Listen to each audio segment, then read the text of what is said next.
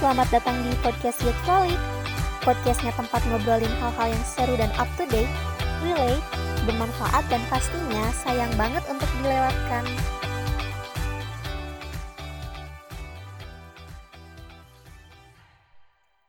Tema podcast pertama kita adalah Toxic Friend. Dan pada episode kali ini, aku Cheesecake sebagai narator nggak akan sendirian. Ada juga Mochion, salah satu anggota Youth Frolic yang bakal nemenin kita ngobrol seru di episode kali ini. Say hi Mochion. Hai, halo halo.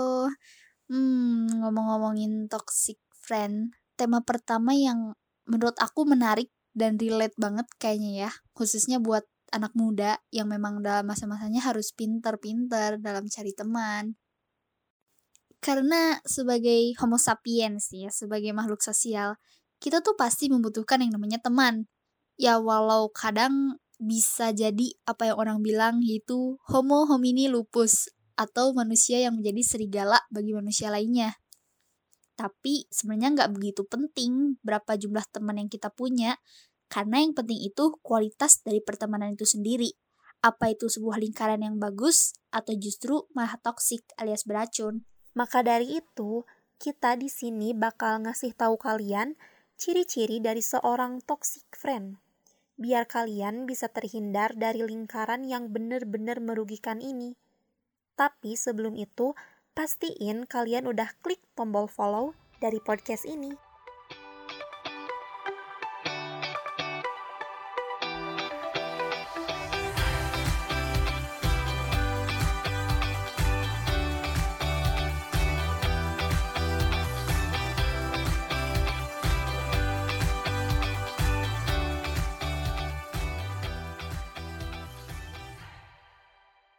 Nah, Mochion, menurut kamu nih, toxic friend itu biasanya punya ciri-ciri yang kayak gimana sih? Hmm, simpelnya ya, seseorang atau sebuah circle yang enggak membuat kita berkembang atau bahkan memberikan energi negatif buat diri kita.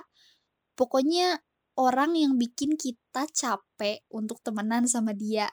Tapi selain itu banyak banget sih sebenarnya tipe-tipe temen yang toxic atau toxic friend itu sendiri. Hmm, memang sebenarnya kita seharusnya nggak mengharapkan balasan dari setiap kebaikan yang kita lakukan sama seseorang. Tapi dalam pertemanan itu sendiri, harus ada hubungan timbal balik. Karena kalau hanya menguntungkan satu pihak, berarti itu nggak sehat. Dia jelas manfaatin kita. Lama-lama, kadang kita juga jadi males kan untuk nolonginnya. Ya, pertemanan itu soal give and take, memberi dan menerima. Kalau kamu cuma menerima doang tanpa memberi, ya otomatis itu memanfaatkan namanya ya. Nah, tipe yang kedua adalah semua tentang dia. Pernah gak sih kamu ketemu temen yang selalu datang untuk ceritain keluh kesahnya? Tapi ketika kita yang mulai cerita, dia bakal mengalihkan pembicaraan kembali ke dirinya sendiri. Mereka nggak pernah peduli dan nggak pernah mau tahu apa yang terjadi dalam hidup kita. Karena semua yang mereka ceritain itu berpusat pada diri mereka sendiri. Nah, ini yang menurut aku paling bikin capek ya. Mereka terus-terusan nge-spoil kita dengan berbagai permasalahannya. Dan ketika kita butuh teman cerita dan cerita sama mereka, respon yang didapat tuh sering kali mengecewakan. Tipe yang ketiga adalah dia yang selalu negatif dan senang mengeluh. Tipe yang seperti ini adalah mereka yang sangat insecure, nggak percaya diri, dan terus-terusan mengeluh untuk segala sesuatu yang terjadi di hidup mereka. Tipe yang seperti ini adalah tipe yang paling berbahaya untuk hidup kita. Kenapa? Karena tanpa kita sadari, energi negatif mereka itu dapat mempengaruhi energi positif yang kita punya hari itu. Nah, tipe selanjutnya adalah dia yang menyuruhmu untuk berubah. Tipe seperti ini nggak bisa nerima diri kita padanya. Mereka memaksakan suatu kebaikan berdasarkan preferensi mereka sendiri. Atau mereka berusaha mengubah kita untuk mengikuti standar pergaulan mereka. Membuat kita lupa soal diri sendiri hal-hal apa yang sebenarnya kita sukai, dan pastinya lambat laun membuat kita capek dan berpengaruh buruk terhadap mental kita. Frolickers, Misalnya nih, kalau mungkin kalian ada yang suka K-pop atau Jepangan atau bahkan Bollywoodan, jangan biarkan opini buruk orang lain terhadap apa yang kalian sukai membuat kalian merasa buruk. Kayak tagline rokok ya, iklan rokok. Semua orang punya selera.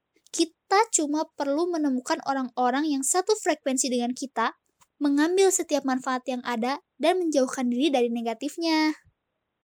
Nah, ini dia nih yang terakhir dan paling umum terjadi ya, yaitu dia yang suka membicarakan kita di belakang. Ini udah jadi big clue bahwa kita harus segera menjauhi orang ini. Bukannya ngobrol untuk mendiskusikan masalah, dia malah membicarakan kita di belakang. Bahkan sebar gosip tentang kita ke orang lain. Padahal yang namanya gosip biasanya disertai bumbu-bumbu tambahan dan belum tentu benar ya, Frolikers. Nah, selain tipe-tipe toxic friend yang udah kita bahas, kita juga uh, nampung beberapa tweet dari warga Twitter yang udah mention akun kita. Nih, yang pertama ada dari at blackj6. Hmm, punya sih, lebih ke Julidin satu sama lain di belakangnya. Padahal kalau di depannya dia baik banget, ramah. Solusinya ya kalau gue mending gak deket-deket Gimana ya, gue gak mau aja sih nanti ikut ketularan jadi gitu juga. Dan emang gue agak risih. Hmm, bener banget sih. Kadang gitu ada orang-orang yang uh, baik di depan, tapi ternyata di belakang mereka jahatin kita sebenarnya. Seolah-olah ada banyak muka yang mereka pasang tergantung kepada siapa mereka berbicara.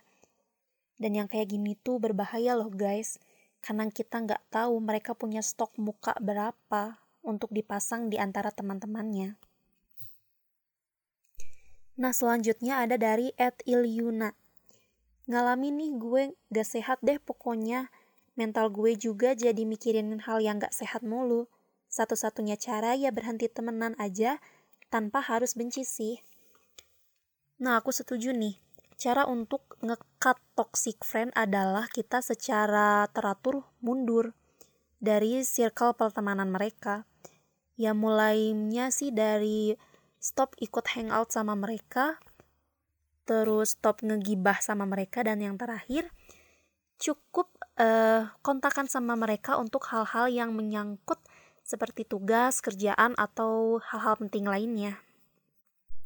Nah, yang ketiga sekaligus yang terakhir ada dari @jae underscore ya.